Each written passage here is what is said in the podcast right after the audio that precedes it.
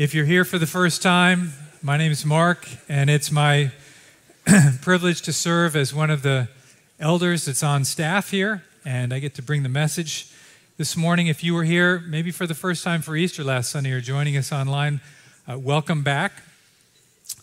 I want to give you a little update on where we are in our um, sort of the, the plan for the, the messages, the sermons that, that, that happen here. So uh, here's a little preaching update.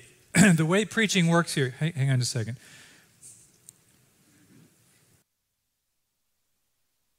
Stephen, I need to cough.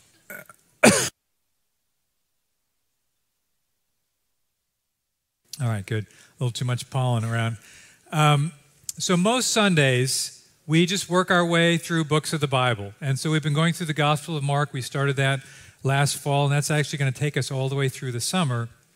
But occasionally, the elders recognize that there are topics that we need to address or want to address.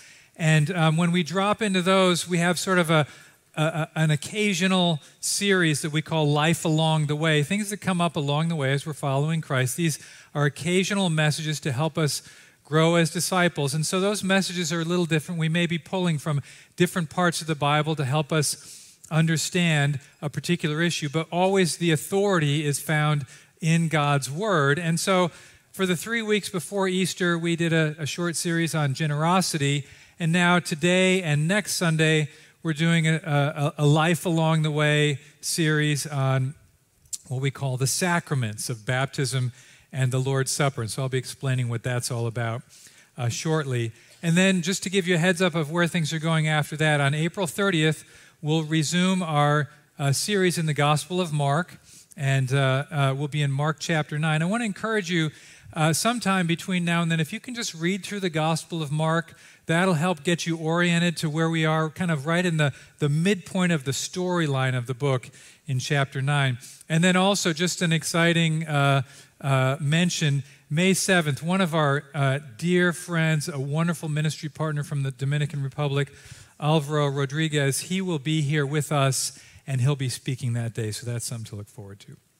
So this morning, the question is what is baptism? And uh, we have two scripture readings, and Eva Schaff is going to read those for us. So thanks, Eva.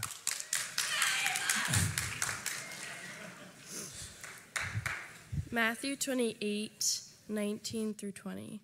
God therefore, or go therefore and make disciples of all nations Baptize them in the name of the Father, the Son, and the Holy Spirit, teaching them to observe all that I have commanded you. And behold, I have you always to the end of the ages.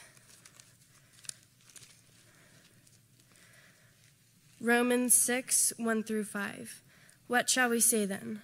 Are we to continue in sin so that grace may abound? By no means. How can we who died to sin still live in it? Do you not know that all of us who have been baptized into Christ Jesus were baptized into his death? Were we buried, therefore, with him by baptism into death, in order that just as Christ was risen from the dead by the glory of the Father, we too might walk in newness of life? For if we have been united with him in a death like this, we shall certainly be united with him in a resurrection like this. Let's pray. Thanks, Eva.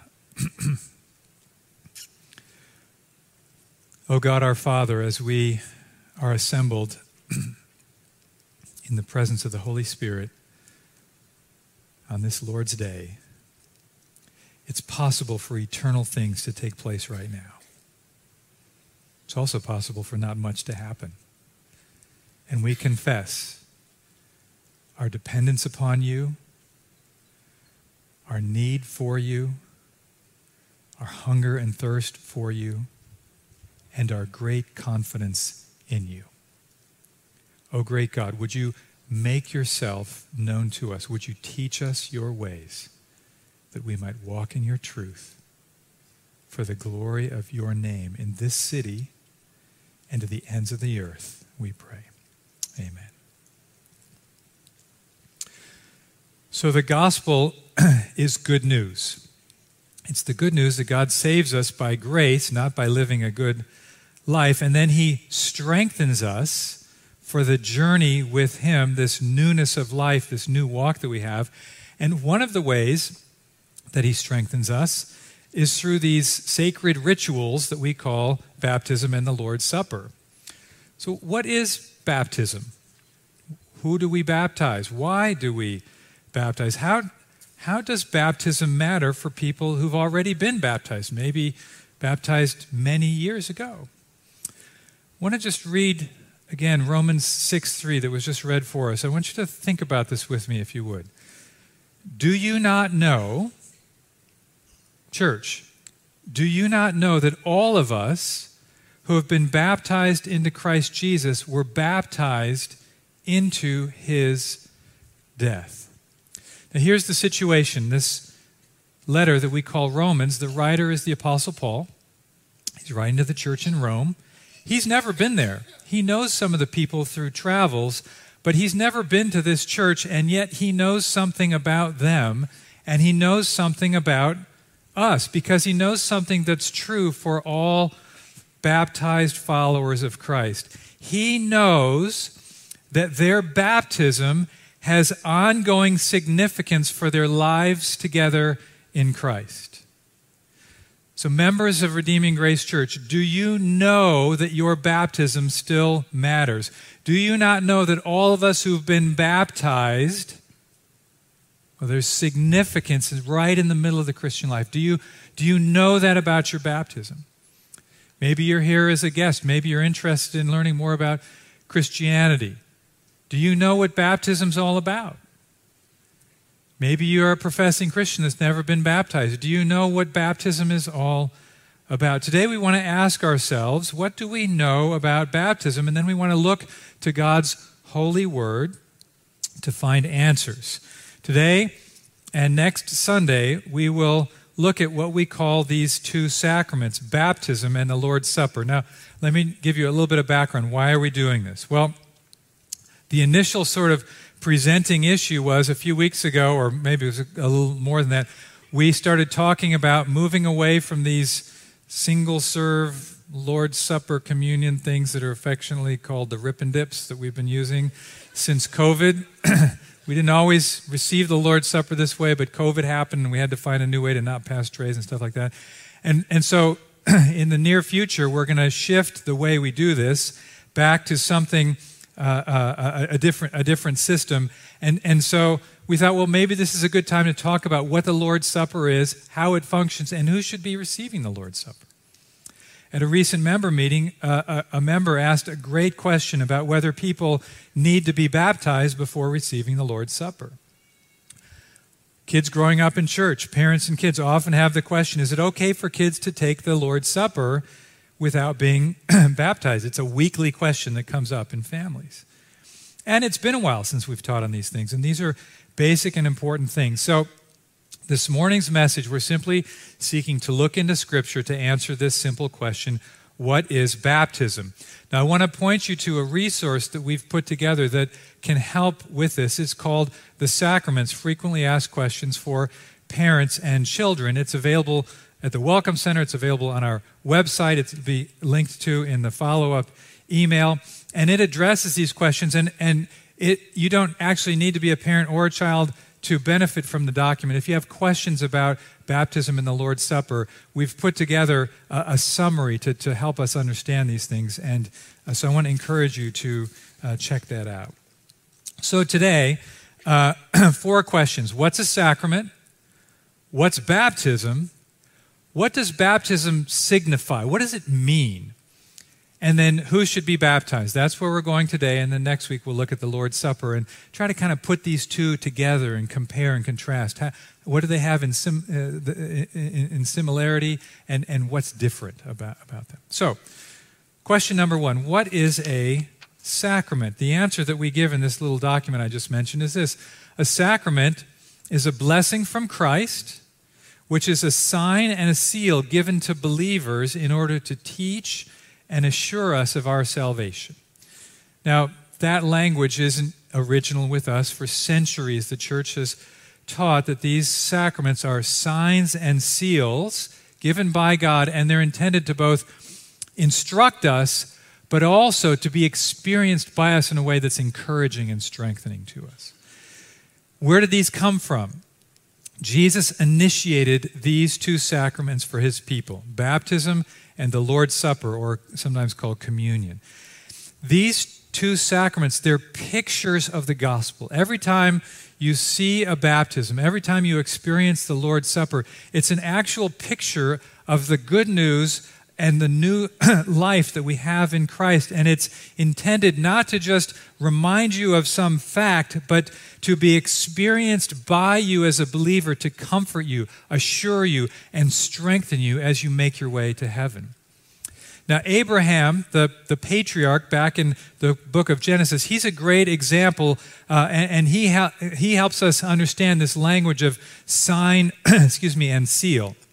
Back in Genesis 15, if you go back and read Abraham's story, you'll find that there in chapter 12 and 15, God meets with him and calls him to, to, to follow God. And Abraham does. Abraham trusts God, he believes God, and it is counted to him as righteousness. God, Abraham believes God and trusts him, and so God considers him through faith to be in right standing with him. That's chapter 15.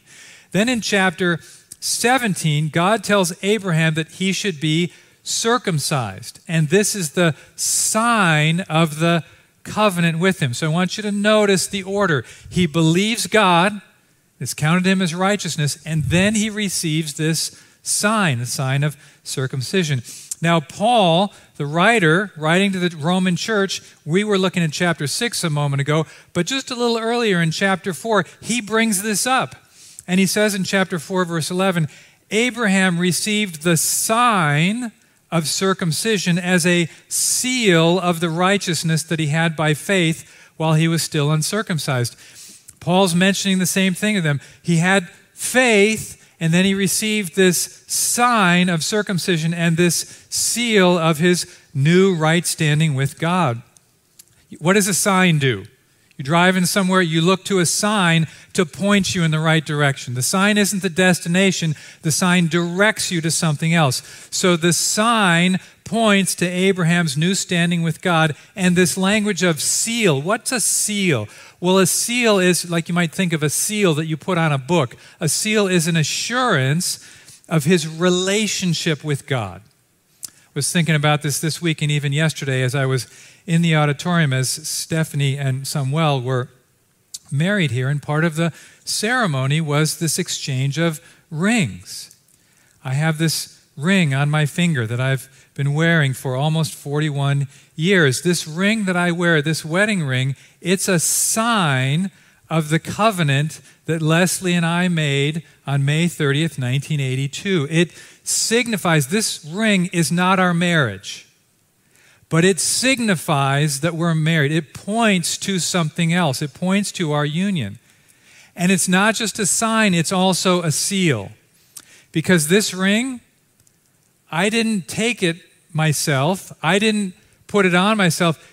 During the ceremony, the pastor said, Do you have, Leslie, do you have something for Margaret? He says, Yes, I have this ring. And so she gave me this ring and she put it on my finger, and it's a seal to assure me that she wants to be married to me. And I'm still thrilled by that, almost 41 years later. These sacraments are signs that point to the reality that God has saved us in Christ and made this new covenant with us. And they're seals that assure us that He wants us. He wants to be in an eternal covenant relationship with you. Every time you see or experience the sacraments, they're intended to point you in that direction and assure you of those wonderful things. Baptism and the Lord's Supper don't save you. You are saved by grace through faith in Christ, but they do point you to the salvation that you've received in Christ, and they do assure you that you belong to God and He wants to be in a covenant relationship with you. So that's what sacraments are all about. They are signs and seals that teach us and assure us of our salvation. Okay, now let's let's narrow down from there. Let's think about baptism. Ava read Matthew 28, 19, 20. Read, let me read it again for you. Jesus says this is sort of his parting exhortation to his, his disciples. He says, Go therefore and make disciples of all nations, baptizing them in the name of the Father and the Son and the Holy Spirit, teaching them to observe all that I've commanded you. And behold, I am with you always to the end of the age. I want you to think about what he's saying here, especially if this is familiar language. Slow down and hear this again. Go and make disciples of who? All nations. Now, when Jesus says this, he's not just sort of making this up as he goes. He's fulfilling Old Testament promises that started way back with Abraham and, and, and, and went to Israel because God's plan has always been to make his saving power known among all nations. God's intention for all people is that they might find their joy in knowing and serving and loving and worshiping Him. This is the language of Psalm 67. Let the peoples praise you, O God. What, what peoples? Let all the peoples praise you. Let the nations be glad and sing for joy. So Jesus comes making this new covenant and it comes with an initial sign. He says, Go and make disciples of all nations. And he says, Go everywhere and preach the gospel to them. Make disciples by telling them this good news. And then when they repent and believe, baptize them. And then teach them how to walk with me. Teach them how to obey me. Teach them how to live under my lordship. Think about what he's saying here. He doesn't say, Go make disciples of all nations and circumcise them. Might have expected him to say that, but he gives a different sign. He doesn't say, Go make disciples of all nations and give them the Lord's Supper. That'll come in the teach them to obey part. No, he gives them this sign of initiation, and a few weeks later, they get to do this. Just a few weeks after Jesus ascends, God pours out his Spirit on the day of Pentecost. The disciples are filled with the Spirit, and this revival begins in Jerusalem, and Peter rises and preaches this sermon about Jesus. And at the end of the sermon, the people are convicted of their sins and they ask for some advice. They say, What, what should we do? And Peter says this Acts 2:38 Repent and be baptized. He'd been listening to Jesus, right? He was paying attention. Repent and be baptized, every one of you, in the name of Jesus Christ for the forgiveness of your sins, and you will receive the gift of the Holy Spirit. Follow the order repent and be baptized. What, what is baptism? Baptism is the sacrament which uniquely points to initiation into the Christian life. Baptism has a specific function. People are baptized once, not repeatedly unlike the Lord's Supper that we receive repeatedly. We'll talk more about that next week.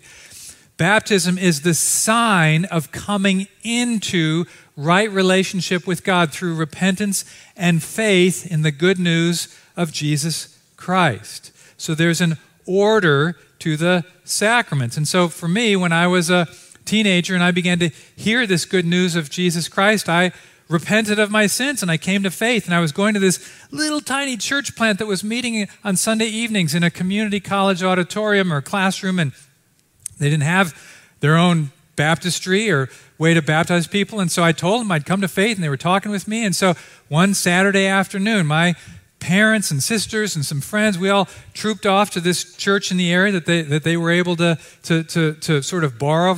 And they had a baptistry. And I remember going under that water and coming back out. It was a sign of that new life that God had given me in Christ. Now, it's this sacred ritual, it's this solemn ceremony that Jesus gives us, but what does it mean? What, does, what is this picturing? So let's ask the third question What does baptism signify? And fundamentally, most importantly, it signifies union with Christ. And what does that mean? Okay, so let's go back to Romans 6. If the gospel is the good news that we're saved by grace and not by living a good life, well, then that means that all the sin that we were involved in before got grace. So, verse 1 says, What shall we say then? Are we to continue in sin that grace may abound?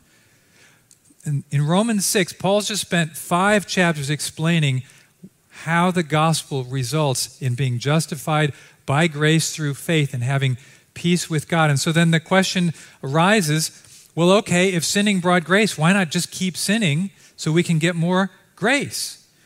And the answer that he gives is in verse 2. Look what he says there. He says, By no means. That's really strong language. Don't do that. Uh uh-uh. uh How can we who died to sin still live in it? So here's a fact if you're a Christian, you died to sin. Do you know that? Do you know that? You died to sin. Now, what does that mean? Because clearly, in the argument here, this is a key to living the Christian life. In chapter 6, he's shifting from how to come into a right relationship with God to how to walk with God. So, one key for living the Christian life is to know what it means to be dead to sin. And so he says, how can we who died to sin still live in it? And then he does something really surprising. You know what he does? He says, Hey, church, I want to take you somewhere. I want to take you back to your baptism. Do you remember when you got baptized? Do you remember when you went down in that water? Don't worry, there's no water in here. I'm not kidding. It's okay. He says in verse 3 do you not know that all of you who were baptized into Christ Jesus were baptized into his death? So, can you see what he's doing? These people have been Christians for a while. He's talking to them about how to live the Christian life, and he's saying, Your baptism has ongoing significance for your life with Christ today.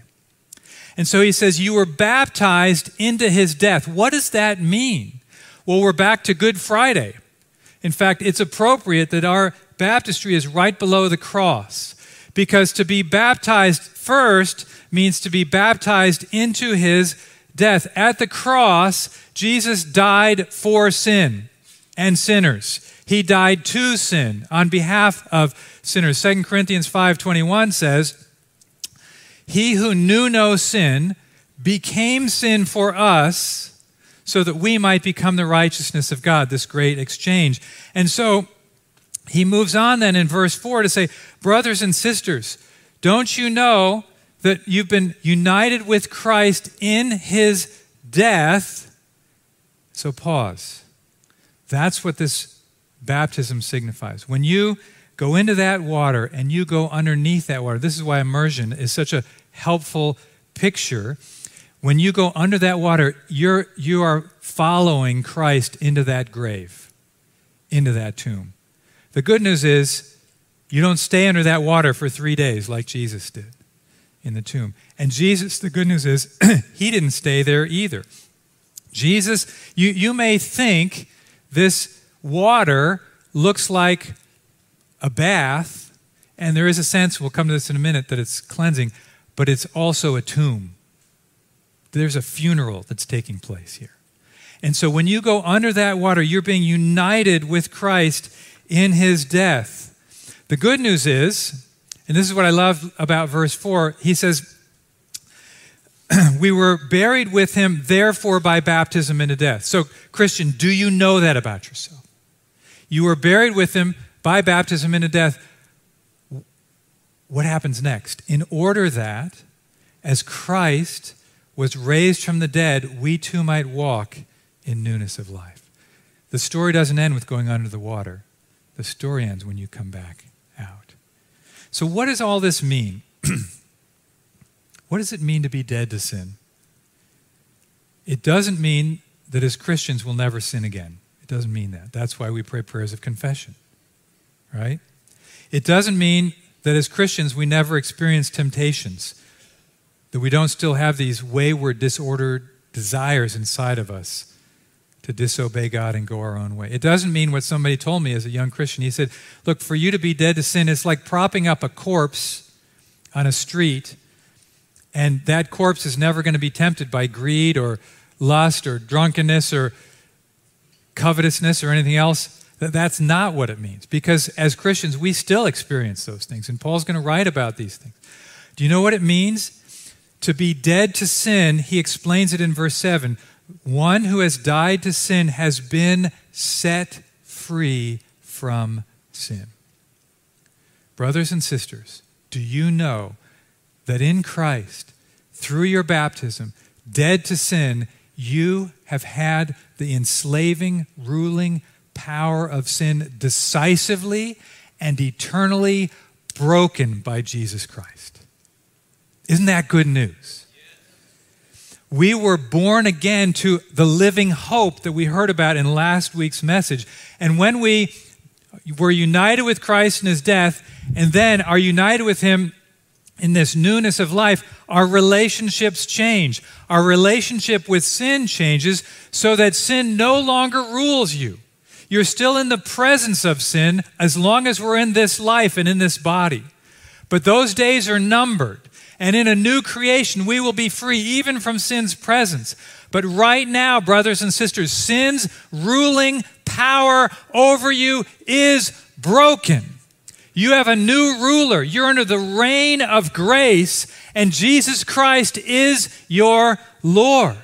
And so we must know this. Do you not know that we were united with Christ in his death, we are dead to sin. Do you not know that we have risen to walk in newness of life with him? This makes such a difference in the Christian life. Do you know this? Do you remember this? Do you have strategies to remind yourself of this? Let this sermon be a reminder and bring this into your week. This will help you when you're tempted. Just an everyday example.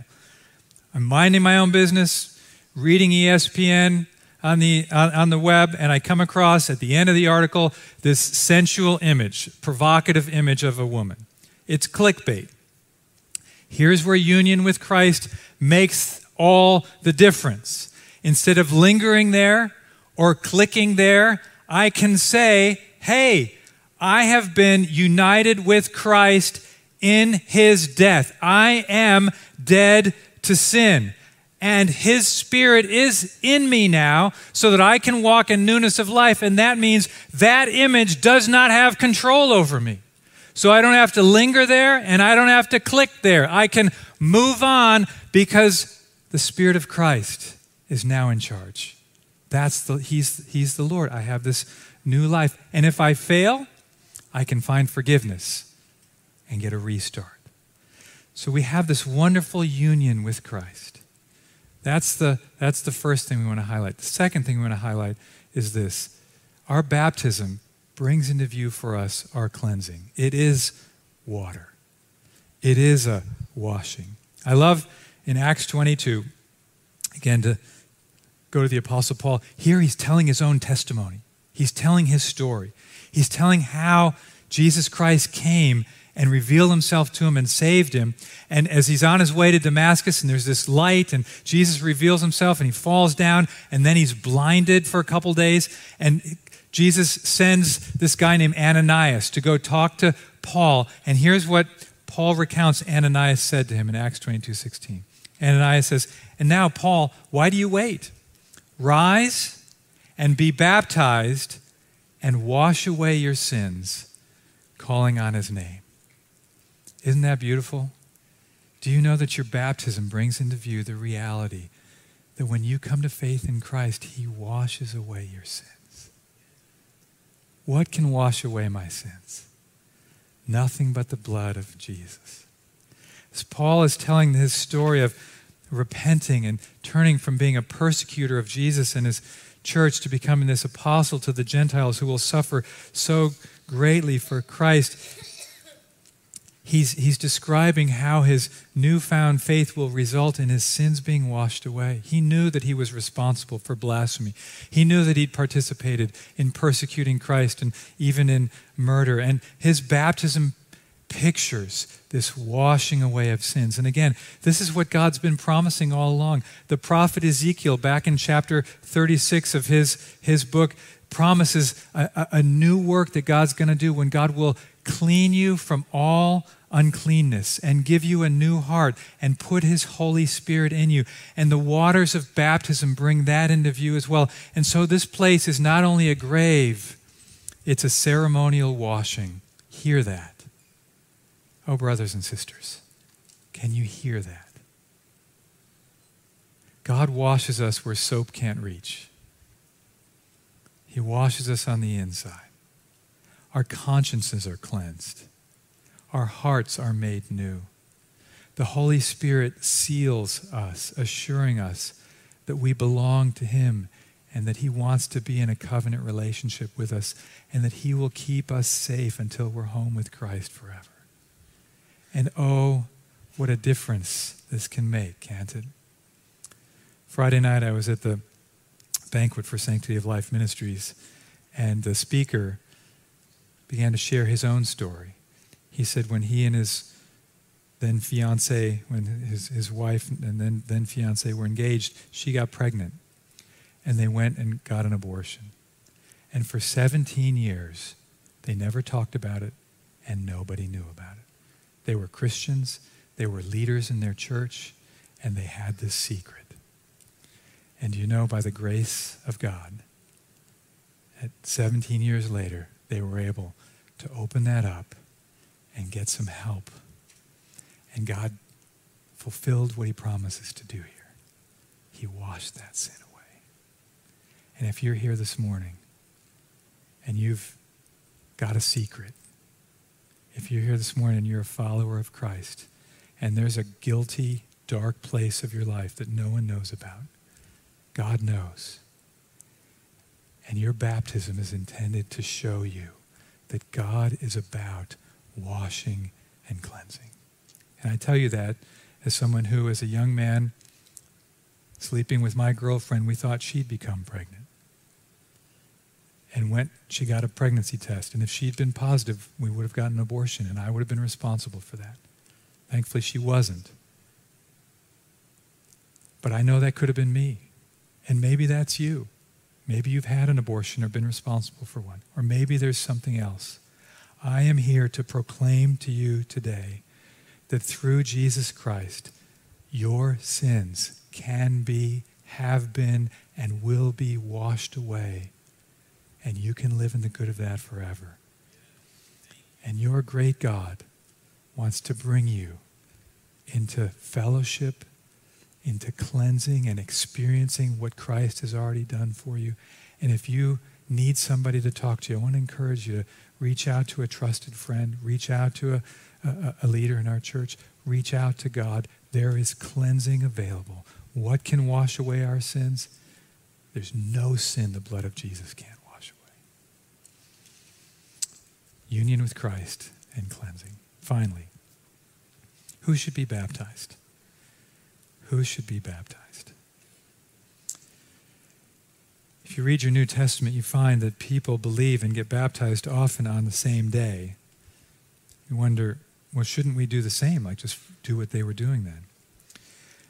If we stop and think about it, people in the New Testament often were people who knew the scriptures well, as for example in the day of Pentecost. They understood much about God and much about God's kingdom. Maybe we're even anticipating a Messiah.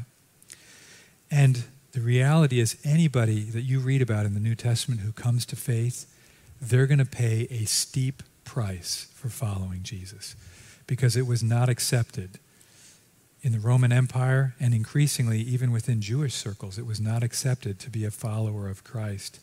The Messiah that they came to follow was so unpopular, he'd been crucified. And that was the path they knew they were signing up for. But decades rolled by, centuries rolled by, the gospel began to spread to new places. Christianity became more accepted. Christians had children who were growing up hearing the gospel in church, just like is happening here today. And so church leaders began to recognize the need to make sure that people really knew what was going on when they got baptized. They were really ready. And so new converts were typically catechized is the word that they used. And often they were discipled for months before their baptisms. Typically, they would learn the Apostles' Creed. They would be fasting and praying and in, in discipleship relationships. And so we want to both read our Bibles but benefit from the wisdom of, of uh, the Holy Spirit working in the church as well. And so, on the one hand, we want to encourage people who call Jesus as Lord to follow him into the waters of baptism. On the other hand, we want to make sure the people who are baptized understand the gospel and have truly repented and counted the cost of discipleship. So, who should be baptized? Well, here's the phrase that we've just found helpful. This isn't from the Bible, it's just prudential wisdom, but we found it helpful. People who should be baptized are, are those who can make a believable profession of faith. Those who can make a believable profession of faith. Now, immediately that excludes one particular group, and that is infants. Infants obviously can't make a believable profession of faith. They're not making any kind of believable profession of anything.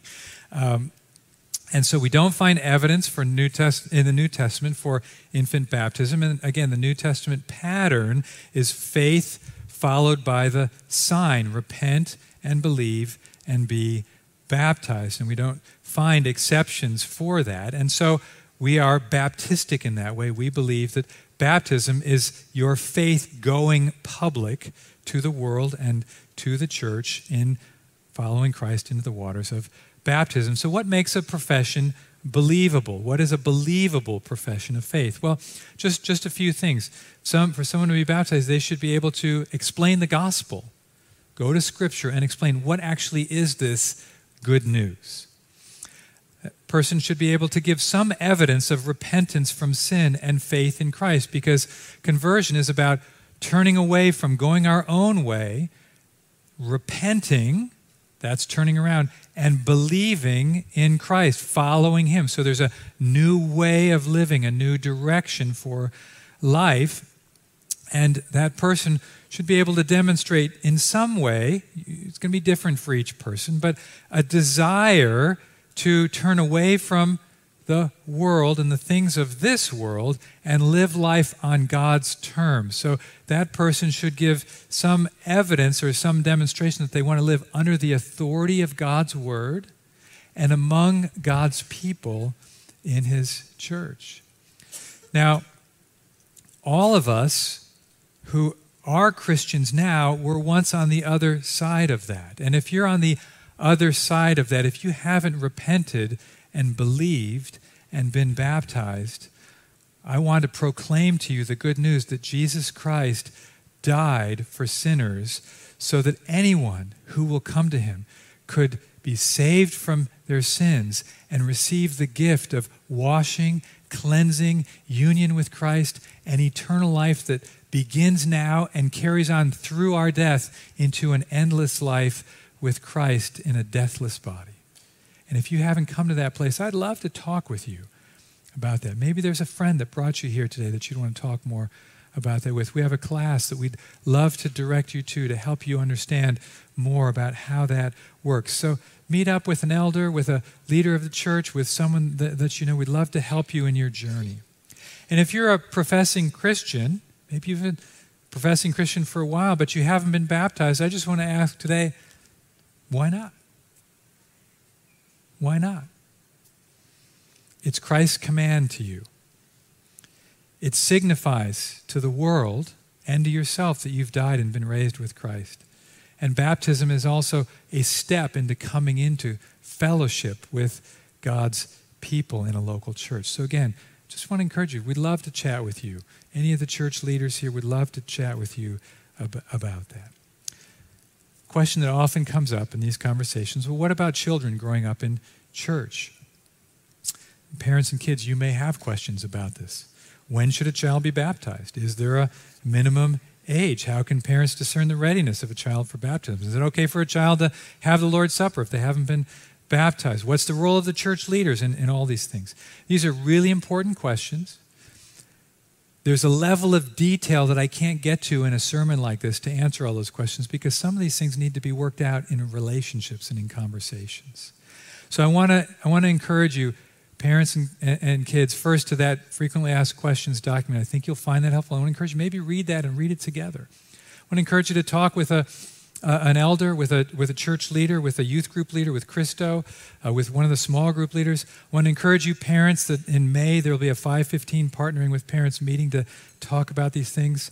And I want to just take a moment and talk to the teens here and the young people here. If you're here this morning and you have a growing heart to follow Jesus, thank you for that. We are so excited for you. We want to encourage you. Keep pressing into Christ. Keep calling out to Him. Keep following Him.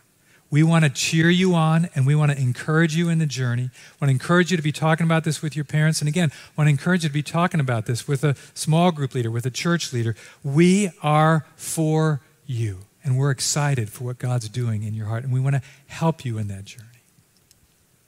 So, in conclusion, church, do you know that your baptism, it still matters in your daily life? Let your baptism remind you that you've been united with Christ in his death, and now you're dead to sin. Sin's ruling power is broken over you. It points you to your union with Christ and the newness of life that you have with him. You're not under that water anymore. You're out, raised to new life, and he's your Lord and King. Let this sacrament be a seal that points you to what Christ has done for you. And, and, and, and let it be an assurance to you that Christ welcomes you, receives you, and has brought you into an eternal covenant never to be broken.